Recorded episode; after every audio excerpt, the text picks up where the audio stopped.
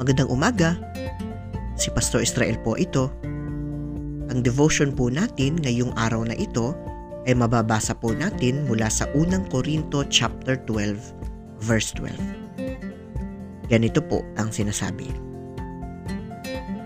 Si Kristo ay tulad ng isang katawan na maraming bahagi. Kahit na binubuo ng iba't ibang bahagi, ito ay nananatiling iisang katawan.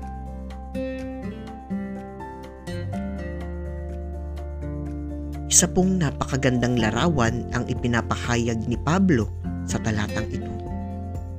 Ang sambayanan ng Diyos ay inihahalin tulad niya sa isang katawan. Maraming bahagi pero nananatiling isa. Tayo nga po na mga mananampalataya ay bahagi ng katawan na ito. At nararapat lamang na ating gampanan ang ating tungkulin alang-alang sa pamamahayag ng kaharian ng Diyos.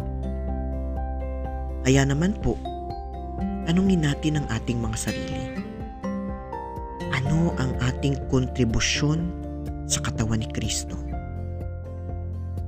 Nawa pagsikapan natin na maging responsableng kabahagi sa ministeryo dahil tayo ay bahagi ng iisang katawan ng ating Panginoon.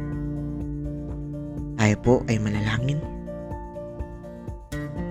O Panginoon, salamat po dahil bahagi kami ng iyong pamayanan.